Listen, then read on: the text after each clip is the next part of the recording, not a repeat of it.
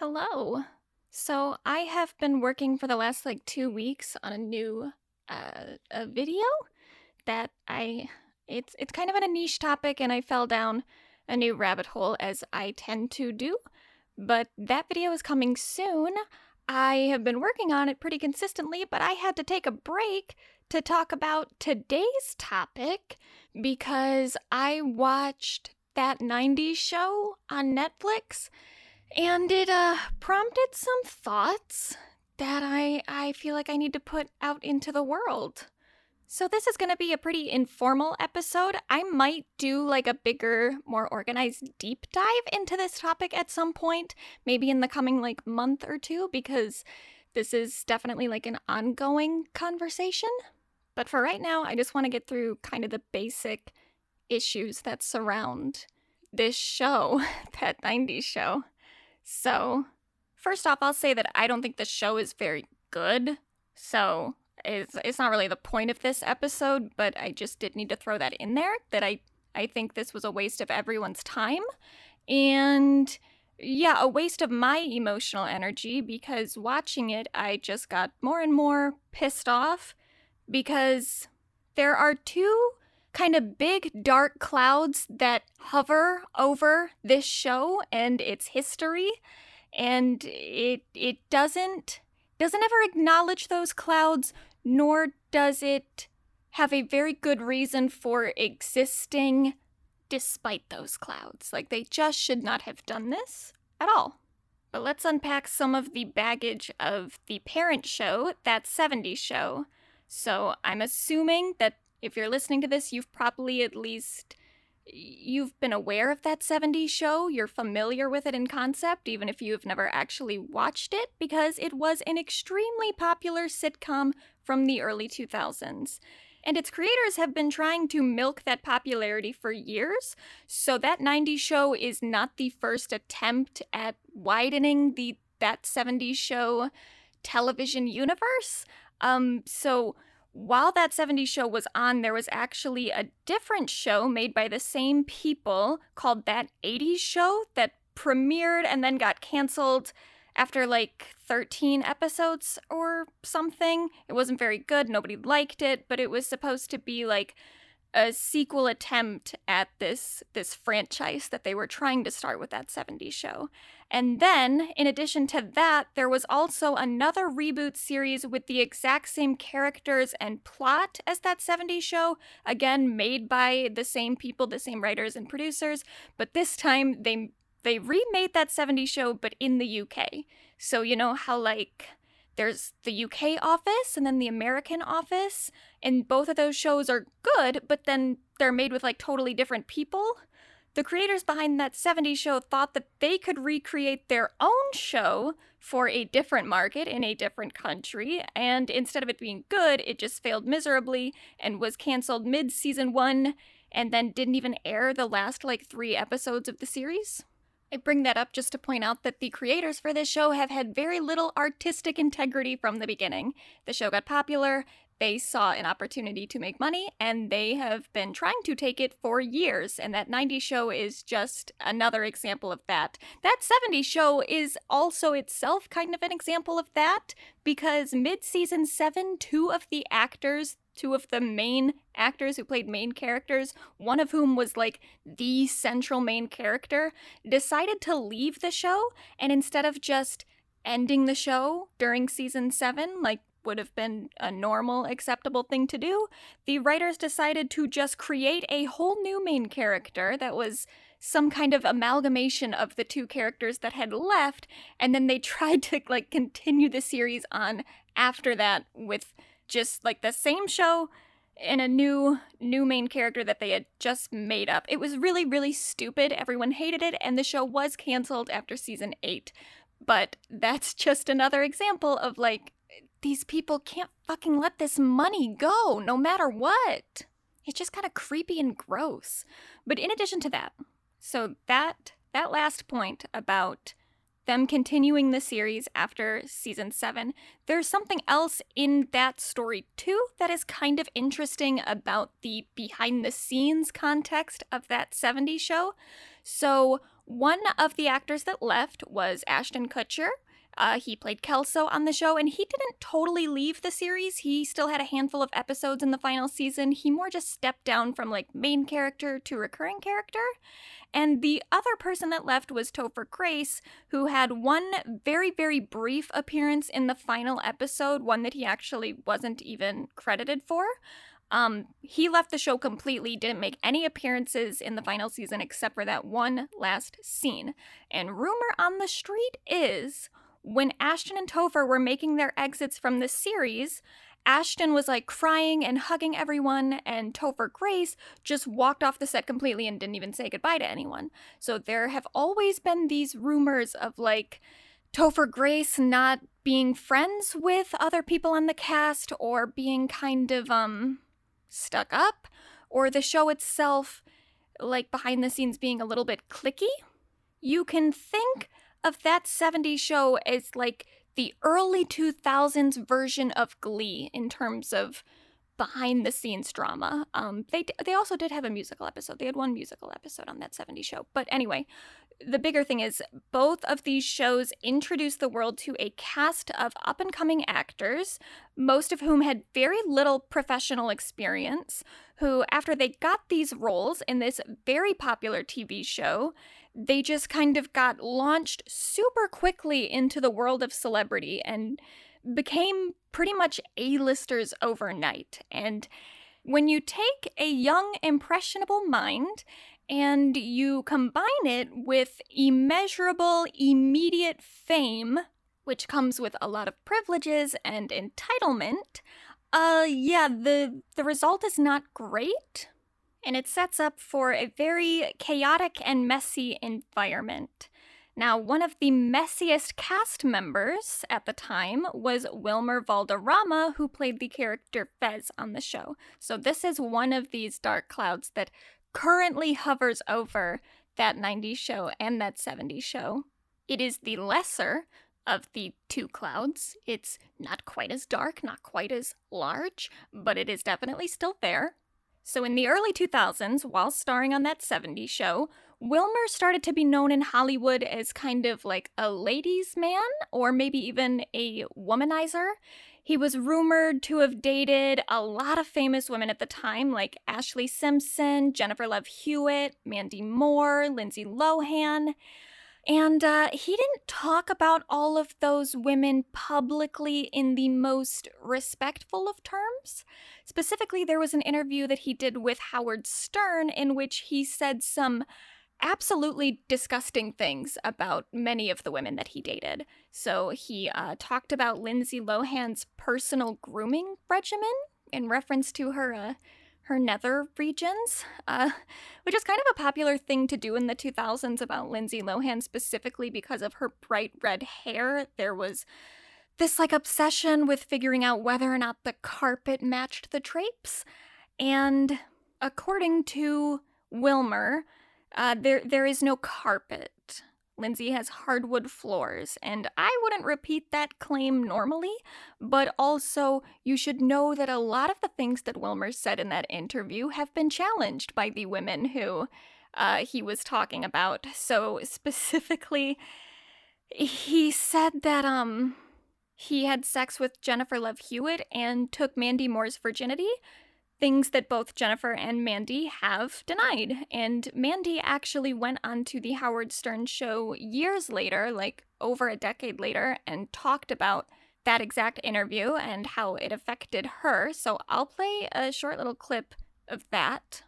I think he was caught up in the moment. He was caught up in the moment. Uh, you comfortable talking about yes, this? Yeah, sir. He Let's said- do it. Yeah, he said, uh, "I he took, took, my virginity. he took your virginity." and he did not. He did not. He did not. oh, I dated him when I was 16 and 17. No.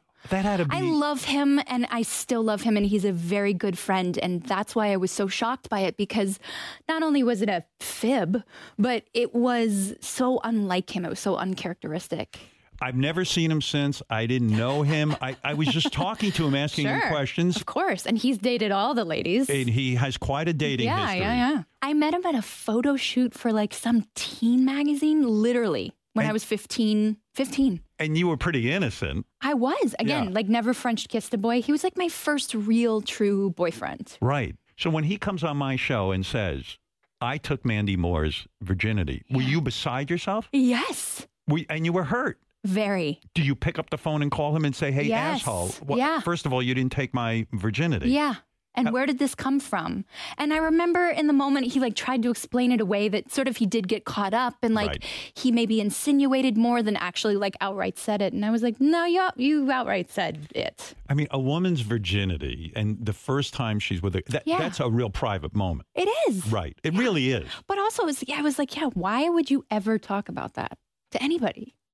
Now, I will say slightly in Wilmer's defense, though I'm definitely not defending him. Um, he was definitely being egged on by Howard and the other co-hosts of the Howard Stern show. I'm not going to play any audio from that episode because it is just it's so it's so much. It's just this constant like berating of uh, what did Lindsay Lohan's boobs feel like? Uh, what did the inside of Mandy Moore's vagina feel like? Like it's it's really gross. Um, but the whole episode is actually on Daily Motion, if you can find it that way. And um, yeah, Howard is leading that conversation for sure. He starts off by asking Wilmer if Lindsay Lohan's boobs are real or not. And then it was him that asked what it was like to have sex with Mandy Moore and Jennifer Love Hewitt. And Wilmer just kind of answers those questions and says, like, oh, it was great, which he should not have done. But it is kind of weird to hear Howard talking to Mandy. Like, it's it's so wrong that he would talk about your virginity like that. Virginity is a sacred thing. It's like, dude, you asked him. You asked him to tell you about taking Mandy Moore's virginity. Now, like I said, the interview with Mandy Moore took place like over a decade after the interview with Wilmer, so it's possible that Howard really just didn't remember the events of that interview and didn't remember how much he was responsible for asking those questions in the first place, but whatever. Uh, That interview is an example of you know, Wilmer kind of caving to a sort of bro culture that is very misogynistic and gross. So it doesn't excuse Wilmer at all, but it is evidence of a wider problem about how men talk about women, especially with other men. Now, Wilmer has a lot of other seedy things in his past in regards to his relationship with young women, especially. So, one of his most infamous relationships was with Demi Lovato, whom he started dating when she was 17 and he was 29.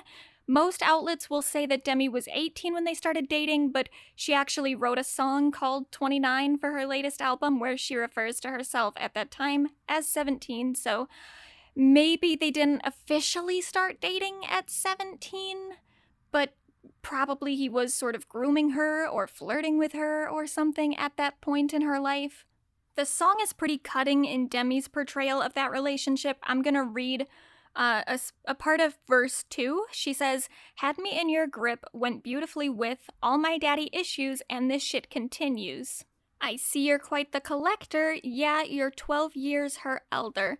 So that is a reference to Wilmer's current relationship with his, um, I, I they got engaged. I don't know if they've gotten married yet, but either fiance or wife who is about 12 years younger than him. Granted, they started dating when she was like 27 or 28, so an age gap like that wouldn't normally bother me that much because she's at least a normal adult age. It's like ages 18 to 23 where I think shit starts to get a little bit iffy when someone is dating someone significantly older than her. But even then, yeah, the 12 year age cap is still a little bit alarming just because of Wilmer's overall pattern. And he has had a pattern of dating women who are quite a bit younger than him for a while. So, for instance, with Mandy Moore, when they started dating, she was 16 and he was 20. When he started dating Lindsay Lohan, Lindsay was 17 and he was 24. They announced their relationship on Lindsay's 18th birthday. Lindsay has also referred to him as her first boyfriend, so that that implies a lot about her own just experience with interpersonal romantic relationships being pretty minimal at the time, which would definitely make her a lot uh, more vulnerable to abuse. And Lindsay was definitely very vulnerable. So while she was dating Wilmer, uh, she was actually supposed to have a recurring role on that 70s show. She did appear in like one or maybe even two episodes, and she was supposed to continue being on the show. But then she uh, took a little break from acting because she had to be hospitalized for exhaustion. This is where Lindsay started to experience some of the mental health struggles that would continue to impact her career for the rest of her life.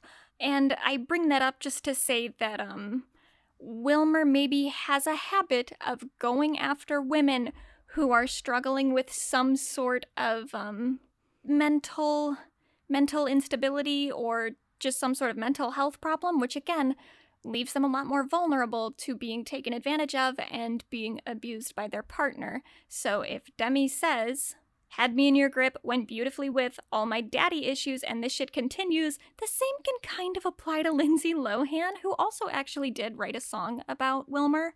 Uh, it wasn't quite as um, scathing. It was a song called Over, where she's just expressing her grief over the end of that relationship. So, if anything, that does indicate how she was very, very emotionally affected by that breakup and by their relationship. And uh, Lindsay Lohan definitely has some pretty notable daddy issues as well. So, might be a pattern of Wilmer's taste in women. But for the most part, Wilmer's issues eh, seem to be an example of a kind of boys will be boys culture. He probably has some pretty abusive habits. I say po- probably because I just I've never I've never seen Wilmer's interactions with his girlfriend, so I don't know. But the fact that he continues to date women who are hovering around well, not continues because he hasn't done it in a while. He's been with this one girl for a bit, but previously in his early 20s he was dating women who were still teenagers and who had a lot of struggles themselves. He he most likely was uh, taking advantage of some of their vulnerabilities. But I also, like, I don't know. I, I haven't seen the interactions of him and his partners privately to know exactly how coercive he has been or manipulative. I, I don't know. But he does seem to have a very low respect for women. Um, and still, he's probably not like capital E evil. He's he probably doesn't think of himself as like a bad guy. Most of his abusive behaviors are probably pretty unconscious and could be unlearned if he was actually held accountable for his actions. Uh, he probably won't be held accountable, but he seems more like a selfish person than someone who actually enjoys hurting people, at least as far as I can tell. So is Wilmer someone who needs to be totally ousted from the entertainment industry? I don't know. Um and he he hasn't been thus far. He he's on that 90s show. He makes appearances. He's still working. He's uh, a cast member of NCIS or something. I don't watch that show, but I guess he's on it.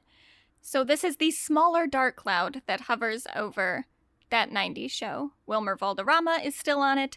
Wilmer Valderrama has some questionable behaviors when it comes to his relationships with young women. The bigger dark cloud is the one that involves Danny Masterson, who played Hyde in that 70s show and is not at all mentioned, nor does he appear in that 90s show. He he just doesn't exist, despite being one of the main characters in the parent show. And this is the reason that that 90s show started to really, really piss me off while I was watching it. I already didn't love the show just on a, a show level. I didn't think it was very good. It repeats a lot of the old bits of that 70s show. It doesn't have its own identity. I also think that multicam sitcoms just don't translate very well to new mediums of viewing television. Like, I think that putting a multicam sitcom with its very bright, flat lighting onto a widescreen HD television shot with HD cameras makes it look uh, dumb and bad. And people continue to do it, and I don't know why. So I was already watching the show just getting like annoyed and picking apart everything on it from like a production standpoint But as it kept going, then I started to get bothered by it from like a philosophical standpoint because since the show is banking on the legacy of that 70s show so much, and it's constantly making references to the old show and constantly adding in different cameos from old cast members, it just becomes more and more glaringly obvious that they're just not acknowledging Danny Masterson whatsoever. There is no mention of what happened to his character at all, and the reason for that is because any mention of Hyde on the show is going to be taken as a statement about Danny Masterson. Like, let's say that they decided to just kill the character Hyde off.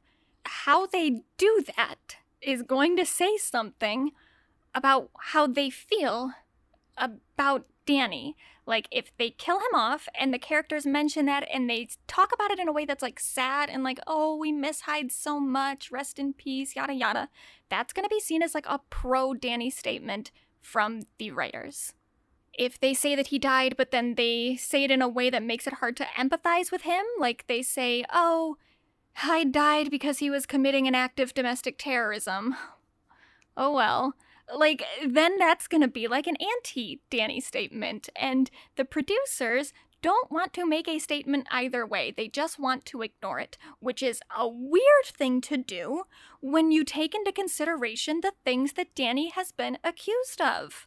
And not even just accused of, but like credibly accused of. The things that Danny did do. The things that there is corroborating evidence showing that he did do these things. He definitely did them they just don't want to acknowledge it or make a statement at all. They're just sitting in the middle of this issue that there should be no middle of, you know?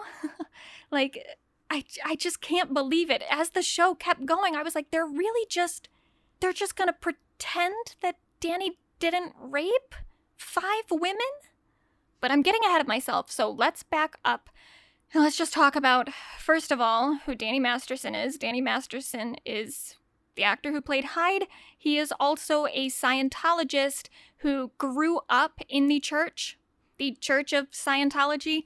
I'm not sure if he was specifically born into it or if his parents got into it when he was really young, but for sure, he's always sort of been in the Church of Scientology since he was a kid, as has his family, including his brother Chris, Chris Masterson, who played Francis on Malcolm in the Middle, that's very sad to me because Malcolm in the Middle is my favorite sitcom of all time. And yeah, even that show now is kind of weird to watch and think about the connection that Chris has with all of this, but whatever. Um, he also has a sister, Alanna Masterson.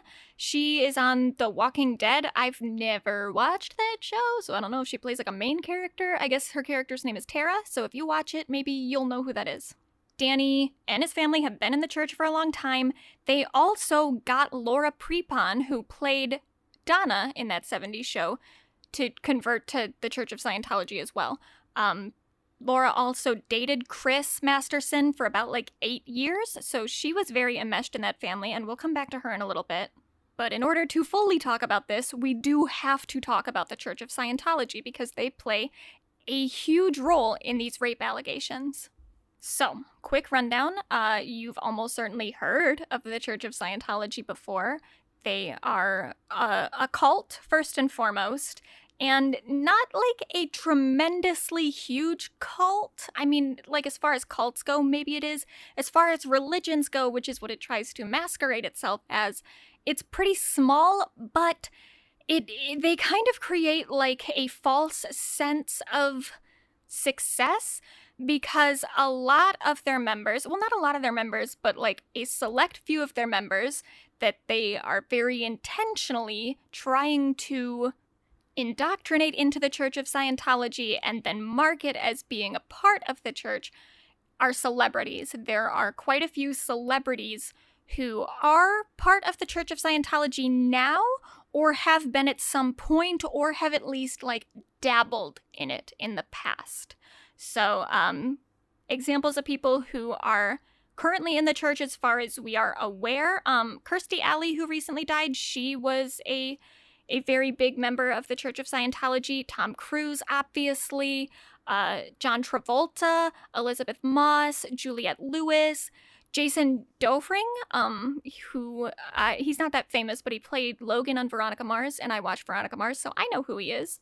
Other people who have at some point gotten into the church, possibly not like super into it, but maybe did like a few courses at the beginning. Like there, there are a lot of different levels and different courses that you go through as a member of the Church of Scientology and each one you have to like pay money toward and it can cost you um thousands of dollars. I think that like the average Scientologist will spend like hundreds of thousands of dollars in their lifetime just upkeeping their relationship with Scientology. But so there are a lot of people who will kind of get into it and get through like the first couple courses and then kind of drop off. So that happened with Jerry Seinfeld, uh, also reportedly Will and Jada Pinkett Smith. Other people like Brad Pitt has had some connection with the Church of Scientology in the past, as well as Beck, the singer, and uh, Lisa Marie Presley, who also recently died. I think she was pretty deep into the Church of Scientology, and I believe that she did leave prior to her death. I'm not sure exactly when, um, but uh, yeah. There was also Jason Lee, who played um, Earl in My Name is Earl. He had he was pretty deep into Scientology, and he's since left and hasn't really talked much about it since. But My Name is Earl, the TV show, actually has a lot of connections to Scientology and has been seen by some critics as pushing some Scientology dogma, which is disappointing because I do like that show, but oh well. There are other people like Leah Remini, who was a big member of the church for a while and then left in like 20 I don't even know, like 2013, 2015, whatever. Uh, she then put out a book about Scientology and then made a TV show on A&E all about Scientology trying to expose the corruption and the abuse of the organization. I love Leah Remini. I just need that on the record. I think she's so fucking cool and so beautiful too. Like it's so beside the point, but I've been rewatching.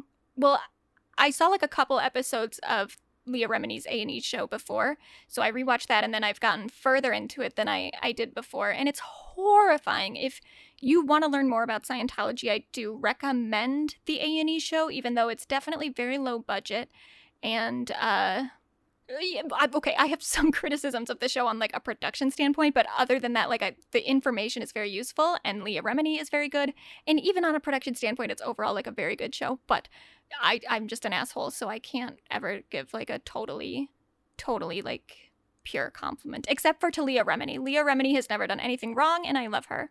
But like, even though it's such a serious show that is very sad and will like absolutely probably make you cry at some point every time Leah Remini is on screen, I have to like take a second to like collect myself because I'm like, oh my god, she's so fucking gorgeous.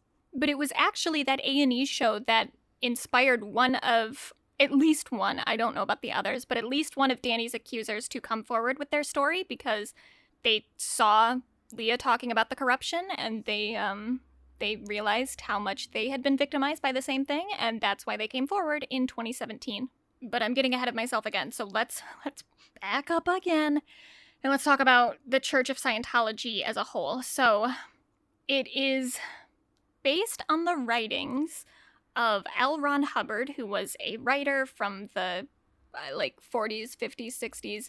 He wrote a lot of pulp fiction, sci fi stories. He also somehow became like an officer in the Navy. It's a little hard to discern what about L. Ron Hubbard is true because he made up a lot of things about himself during his lifetime.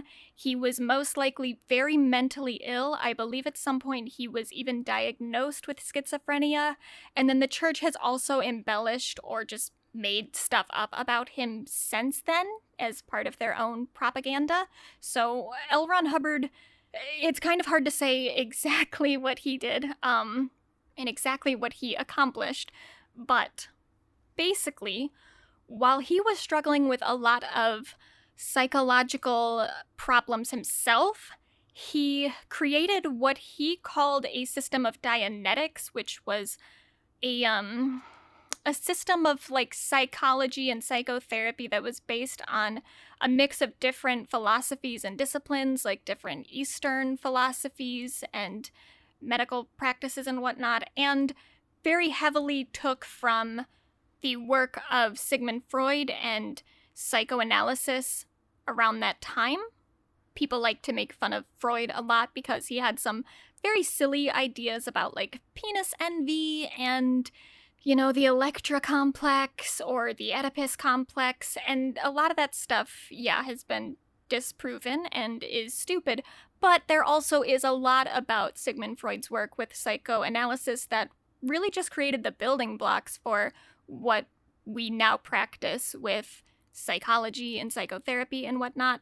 Because uh, Sigmund Freud kind of introduced the idea of like unconscious reactions to things, especially things dealing with childhood trauma, which wasn't it wasn't as obvious to people at the time that you know you you react to things that happened in your past that were bad to you often unconsciously that that's a, a big thing that sigmund freud did kind of introduce to the world so i will give him some credit for that which uh, you're welcome freud i don't know why i said like i will give him credit for that like people were waiting on me to approve of the work of Freud, and I don't approve of much of it. The penis envy thing, especially, doesn't make any sense to me.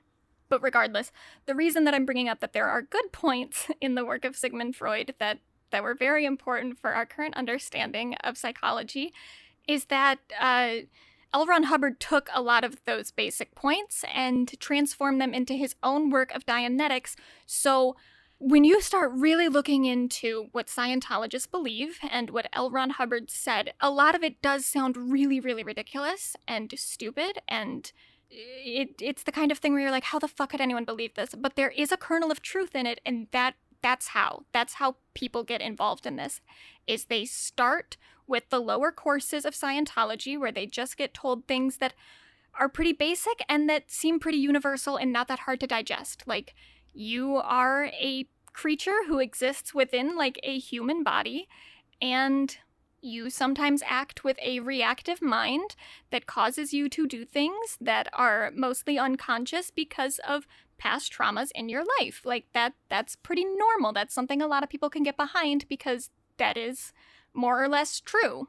And that's how a lot of cults and conspiracy theories work is they take legitimate experiences that people have that they have trouble dealing with and they take legitimate practices and philosophies and they just kind of add to them slowly and they indoctrinate people into believing things that they otherwise would not believe if if just slapped in the face with that information.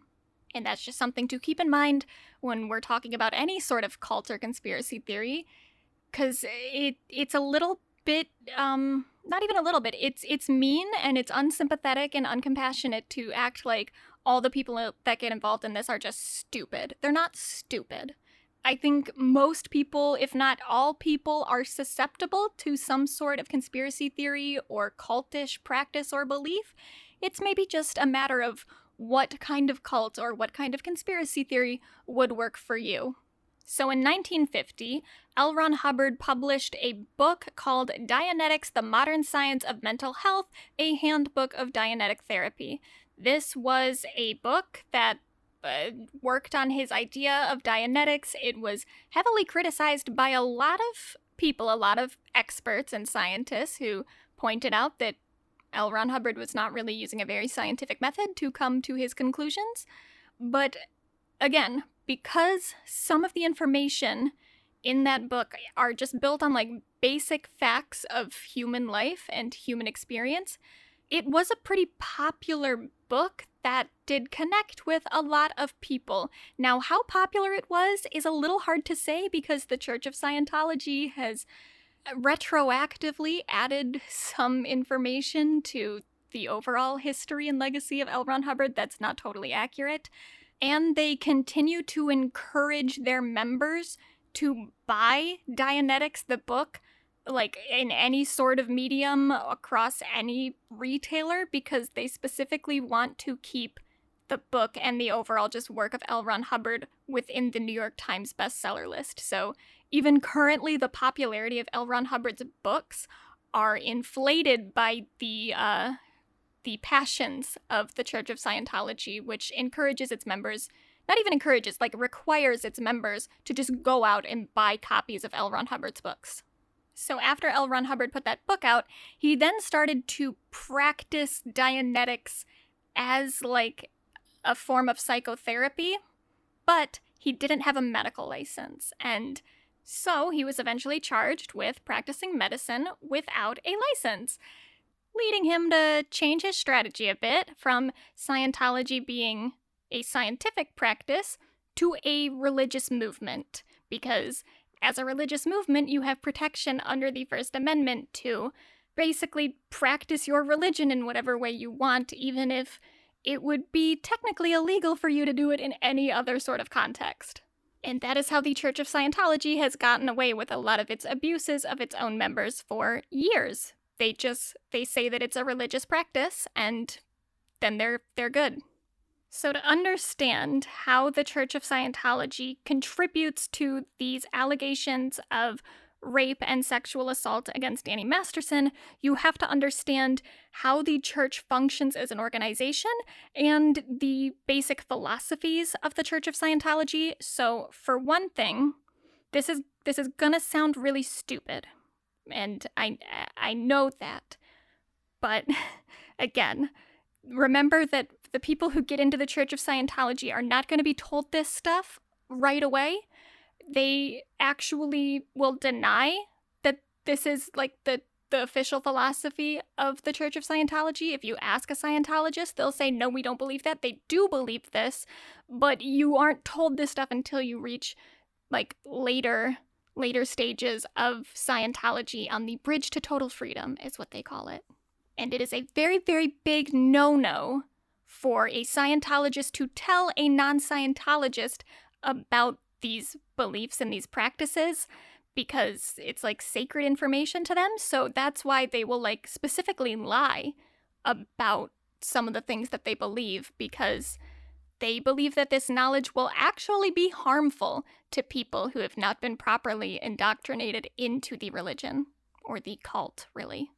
But the basic origin story that the Church of Scientology endorses is a, a long time ago, millions of years ago, there was this extraterrestrial being called Xenu, and he sent billions of his people to Earth and then killed them via volcanoes and hydrogen bombs. And when he did that, he he destroyed all of their them like bodily, but what was left was thetans, which are essentially like souls. That's kind of the Scientology term for a soul is a thetan, and it's like an extraterrestrial being sort of thing. I'm not an expert in this. I've just done research, so I don't know if I'm explaining it totally correctly, but this is this is the gist. So every every person is a thetan. You're a thetan. That's like your soul, and you have a body, but you you are not your body. You exist as like a conceptual being entrapped within a human body. Now, your soul is um immortal and it's had different past lives and different states of being and those past lives will continue to affect you in your current life um, because of what they call engrams, which are sort of like your your traumas from past lives or maybe from a current life, but from like an unconscious state. And those engrams can cause you to have a reactive mind, and a reactive mind is a mind that responds to stimuli unconsciously based off of those past traumas. And in order to free yourself of those engrams and get out of that reactive mind, you have to go through what Scientologists call audits, which are a very like manipulative form of psychotherapy. And in addition to the engrams, there's also the body thetans, which are thetans that are disembodied. They never got like a body to host them. So, individually or in clusters, they will cling to a different thetan that that is in a body. So, like you, a body thetan could cling to you, and try to like corrupt you or bring negative influences into your life or something. So, on the bridge to total freedom, you have to rid yourself of thetans and you have to rid yourself of body thetans and engrams. And then once you do that, you you will go clear, which is like a, a state of being free of your reactive mind. And eventually, you will become what they call an operating thetan, which means essentially that you've entered like a godlike state of being where you're no longer affected by different mental or physical ailments. You just exist as like a, a god who can do whatever they want. So that's your ultimate goal in Scientology is to get to the level of operating Thetan. And you do that by going through Scientology courses and undergoing a lot of different audits and uh, just a lot of that. So, this is how internally the Church of Scientology justifies Danny's crimes. The church is currently supporting Danny publicly. They're making public statements in his defense. They are also paying for his attorneys. And in a civil lawsuit, they are also part of the defense. I'll, I'll talk about that in a second. The church is involved in this entire ordeal. This is not just Danny Masterson did this stuff. This is Danny Masterson with the protection of the Church of Scientology did these things, and the Church of Scientology knows that Danny did those things. They have done investigations. Danny himself is probably admitted to doing it in his auditing sessions. But according to the philosophy of Scientology, Danny only did those things because he was operating from a reactive mind. So, to them, Danny being held legally accountable for those crimes isn't helpful to him. The only thing that's helpful to him and even the victims to stop him from victimizing other people is to keep him in Scientology and keep him on the bridge to total freedom so that he can free himself of those engrams and those, those body thetans and go clear and get out of that reactive mind that caused him to hurt other people. So that's the first thing to understand is that the Church of Scientology, even though in their public statements will say that these allegations against Danny are false, internally they don't believe that. They they know what Danny did. But because of the way that the church operates, they will never turn in a Scientologist to the police. This is another part of their philosophy because they believe that no one other than other Scientologists can help someone through crimes like this. They don't think that the justice system is effective in stopping people from committing other crimes in the future. They think the only thing that is effective is the process of auditing and freeing someone of their reactive mind that exists within the Church of Scientology. So they will go out of their way to make sure that Danny is not held legally accountable for this. This is especially true because Danny is also a celebrity, so he will get extra protection because they use celebrities as a marketing tool. This goes down to the daily operations of the Church of Scientology. So it is considered essentially a mortal sin for one Scientologist to turn in another Scientologist to outside authorities the church operates as an incredibly insular organization that has a centralized power structure. There is one Church of Scientology. They have other locations, but all of those locations operate at the instruction by the, the church, by the higher ups in the church, mostly David Miscavige, who make all of the rules about how the church will operate. There are some people who have tried to take Scientology principles and then apply them differently or outside of the dogma of the Church of Scientology. The church obviously does not recognize those people as true Scientologists and even has a cute little nickname for them, which is squirrels. I don't know what the history of that term is, but I do think it's adorable. It's not meant to be adorable to them, though. It basically means like heretic. But according to the church, if you speak negatively about the Church of Scientology at all, you are considered a suppressive person.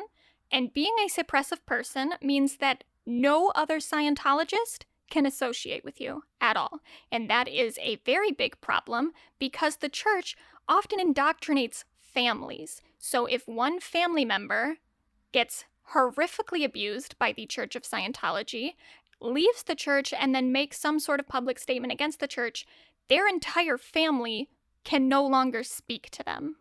Nor can any other Scientologist, for that matter.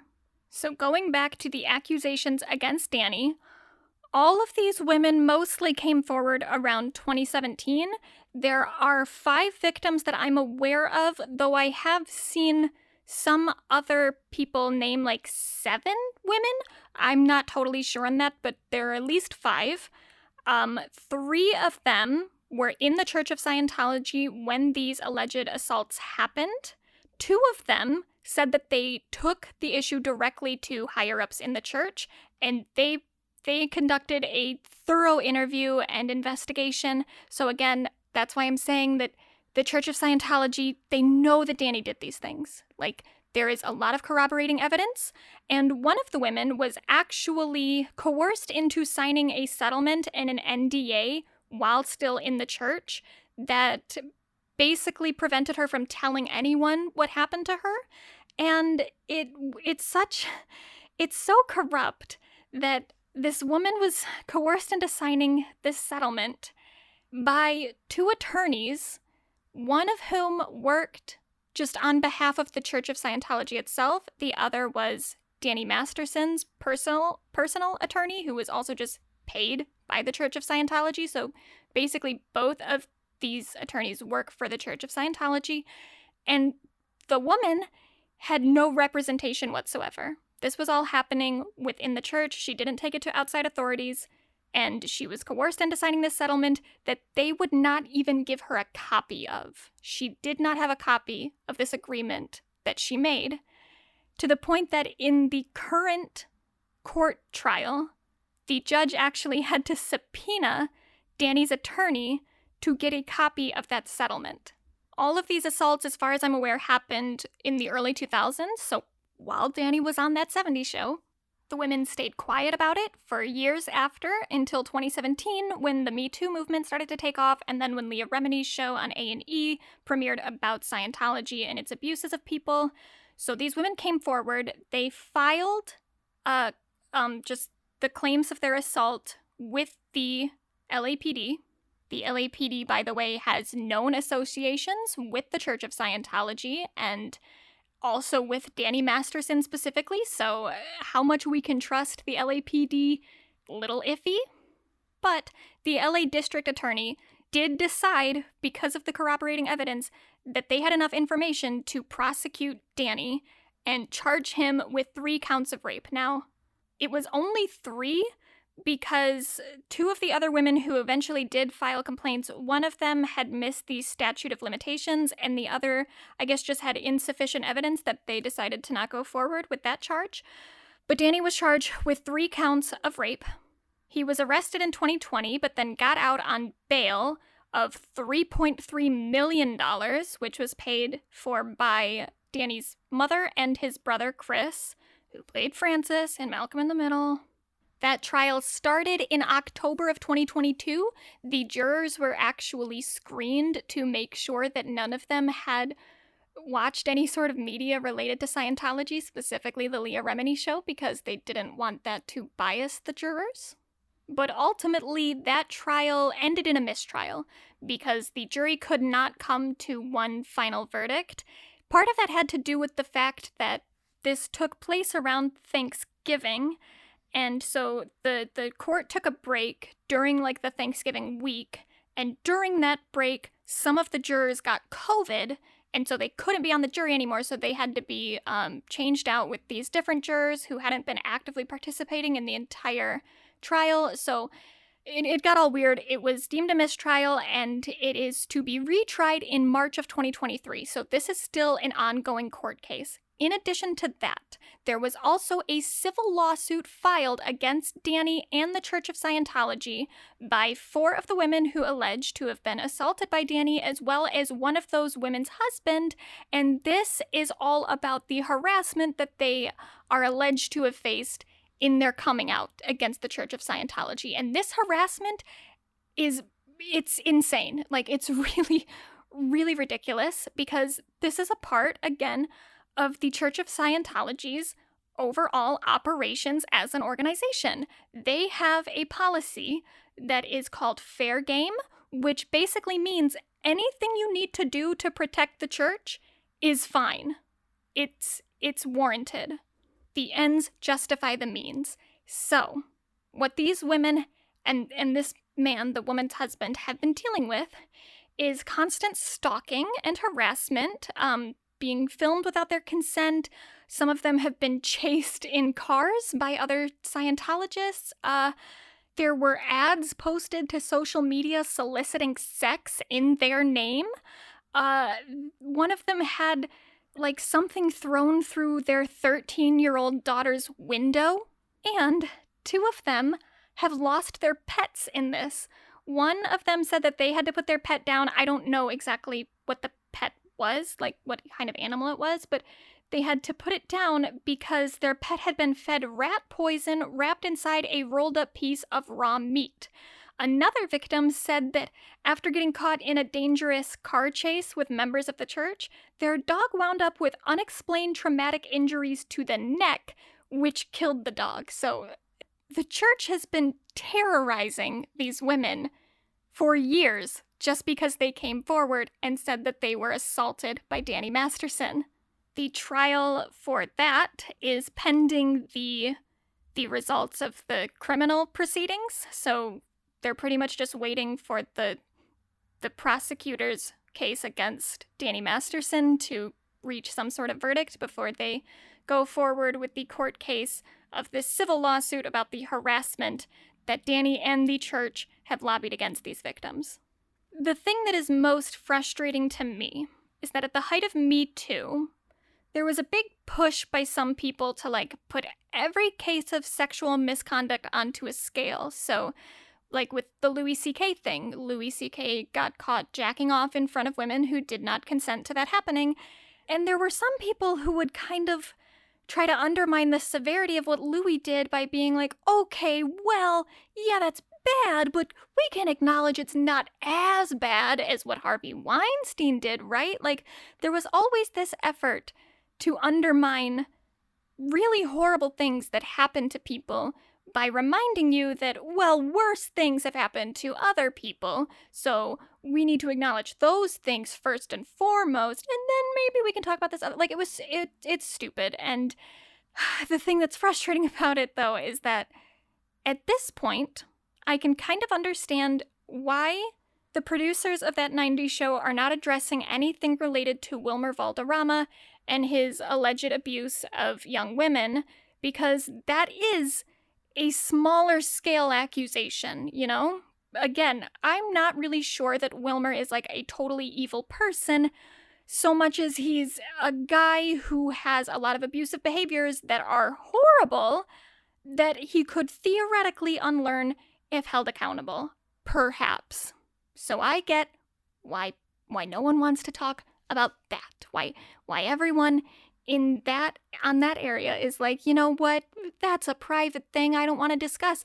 But for no one on the production of that 90s show or that 70s show previously to address what Danny Masterson has done, which is absolutely toward the end of the scale of Harvey Weinstein, like almost almost exactly there except for the fact that Harvey Weinstein maybe just had more victims. But Danny has done things that absolutely fit on that scale of like monstrous evil things for people to do. And even then, people aren't acknowledging it. The people who worked with him directly and who are working on a new show that harkens back to the legacy of the old show that they did with Danny Masterson, who at the time of making that 70s show was assaulting women. Like, no one's gonna say anything? That's insane! These women are losing their pets because of this. And no one no one's gonna just be like, hey, um, we at that 90s show don't approve of what Danny Masterson did. And it's especially gross because it wasn't even like Danny Masterson just happened to be these people's coworker. I mean, maybe that applies with like Topher Grace because as I said, Topher was already rumored to not really get along with everyone on the cast and was rumored to have been a lot more introverted and didn't really participate in the uh, social aspect of the the behind the scenes drama. And Topher actually has said more about Danny Masterson and his crimes than anyone else on the production of that 90s show, and he barely said anything. All he said was, when asked about Danny Masterson, you know, I hesitate to say that I never saw any of that behavior because I feel like it sounds like I'm defending him, but the truth is, I never saw any of that stuff. I was, of the cast, the most boring, so when it came to going out after the show and partying, I was just boring. That, that's the quote that Topher gave. And that, that's really a non response, but it's the most response of anyone else on the cast, even though Ashton Kutcher was working with Danny up until the accusations came out, and actually even after that. So Danny and Ashton were working together on the show The Ranch, which was another sitcom that premiered on Netflix. Ashton and Danny would do interviews together. They always talked about how close they were, how close the entire cast of that 70s show was. There were photos of the cast of that 70s show hanging out at each other's houses. Like, it's very clear that this was not just a business relationship. These people knew Danny personally and considered him a friend.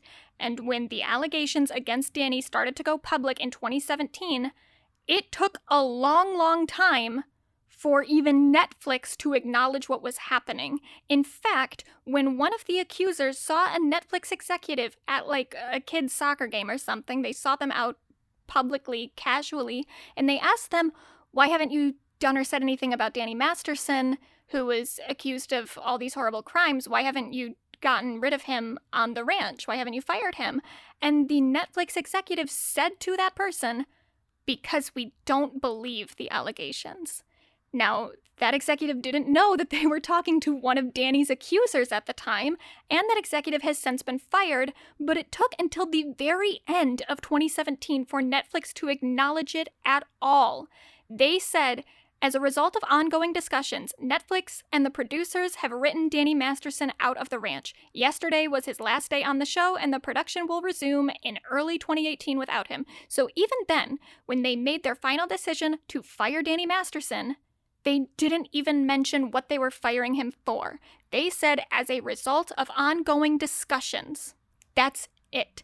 That is the clearest statement that anyone has made about Danny Masterson. Ashton Kutcher has not acknowledged it, neither has his wife Mila Kunis. Wilmer Valderrama has not mentioned it. Laura Prepon has not mentioned it. The producers and writers of that 90s show or that 70s show have not mentioned it. The most that they did was one of the creators liked and then unliked a tweet saying that Hyde would punch Danny, the character Hyde would punch his real life counterpoint. And then I guess he liked another tweet that said, Danny Masterson deserves to rot for the horrible way he treated and silenced women who are brave enough to speak out against his abuse. If you are out there, I believe you, I see you, I am here for you. So a creator liked that tweet. And that's it. They've never said anything publicly. They have not acknowledged Danny's existence or Hyde's existence on that 90s show. And Danny has gone on to support that 90s show. Danny wrote on Instagram something in support of the new the new Netflix show and was like, everyone should go watch it. It's made by the same people that made that 70s show. And he specifically called out the actors who played Red and Kitty on the show and talked about how wonderful they are. They have not said anything about Danny in return. In 2020, he also wished Wilmer Valderrama a happy birthday on Instagram, called him his little brother, and again, Wilmer Valderrama has not said anything. So Danny Masterson is giving indication that he is still close with these people, that he still has a lot of affection for these people, and these people have not spoken up to just say, we don't support Danny Masterson. We do not want to be associated with someone who has raped at least five women.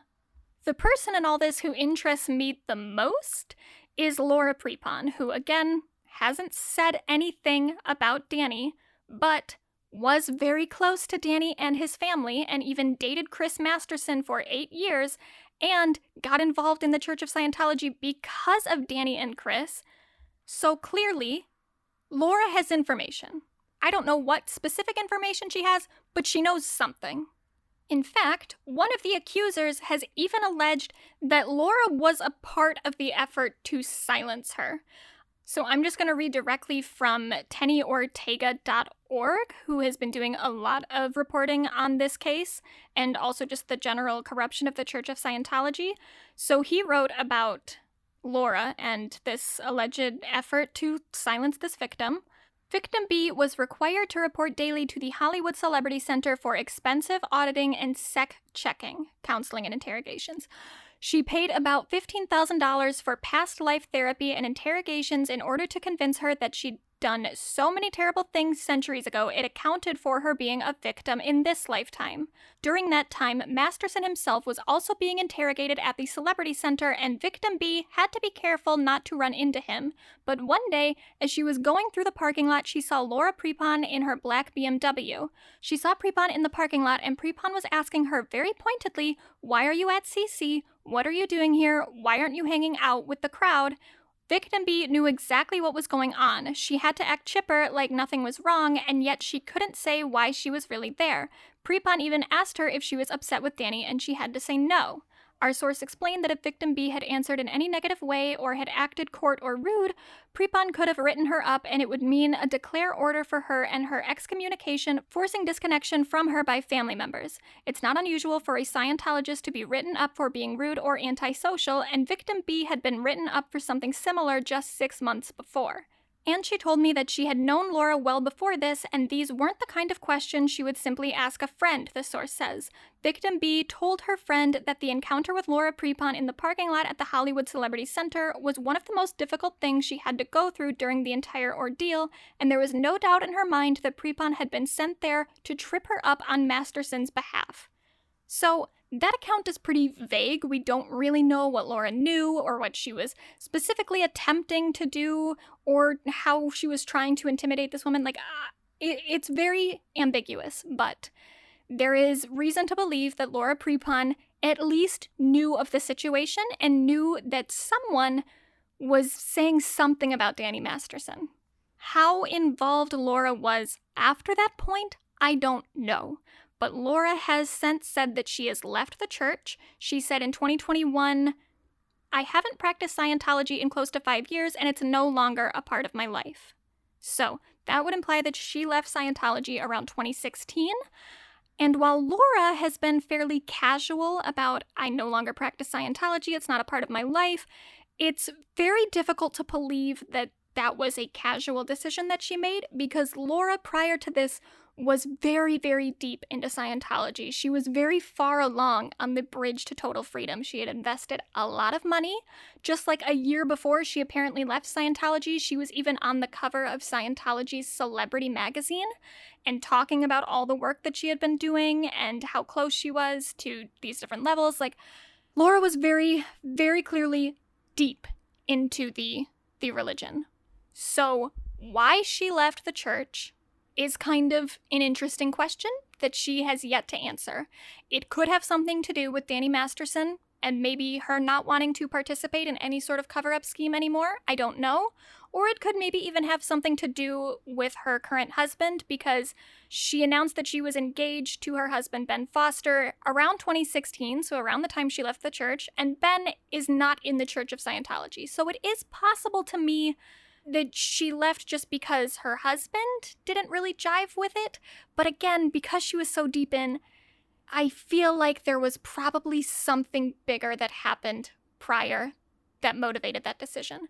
And if that decision had something to do with Danny Masterson, uh, I I understand on some level why she doesn't want to speak up about this publicly because her just saying that I I no longer practice Scientology is not enough to get her deemed a suppressive person. That's absolutely fine. But if she comes out and actually speaks out against the church, she will be deemed a suppressive person and could possibly be isolated by people that she loves or even face some sort of career setback because the Church of Scientology has so many connections within the entertainment industry. So I understand that there are, there are dangers to Laura coming out against the church. But these women are having their fucking dogs killed.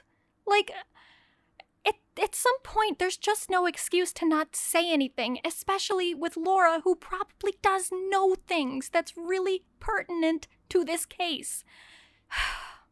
so uh, that's that's basically all I have to say. I really just wanted to have a bit of a ranting session because watching that 90s show was just a really eerie experience to know some of this behind the scenes information about Danny Masterson and his relationship to all of these people who are currently on the show and not talking about it.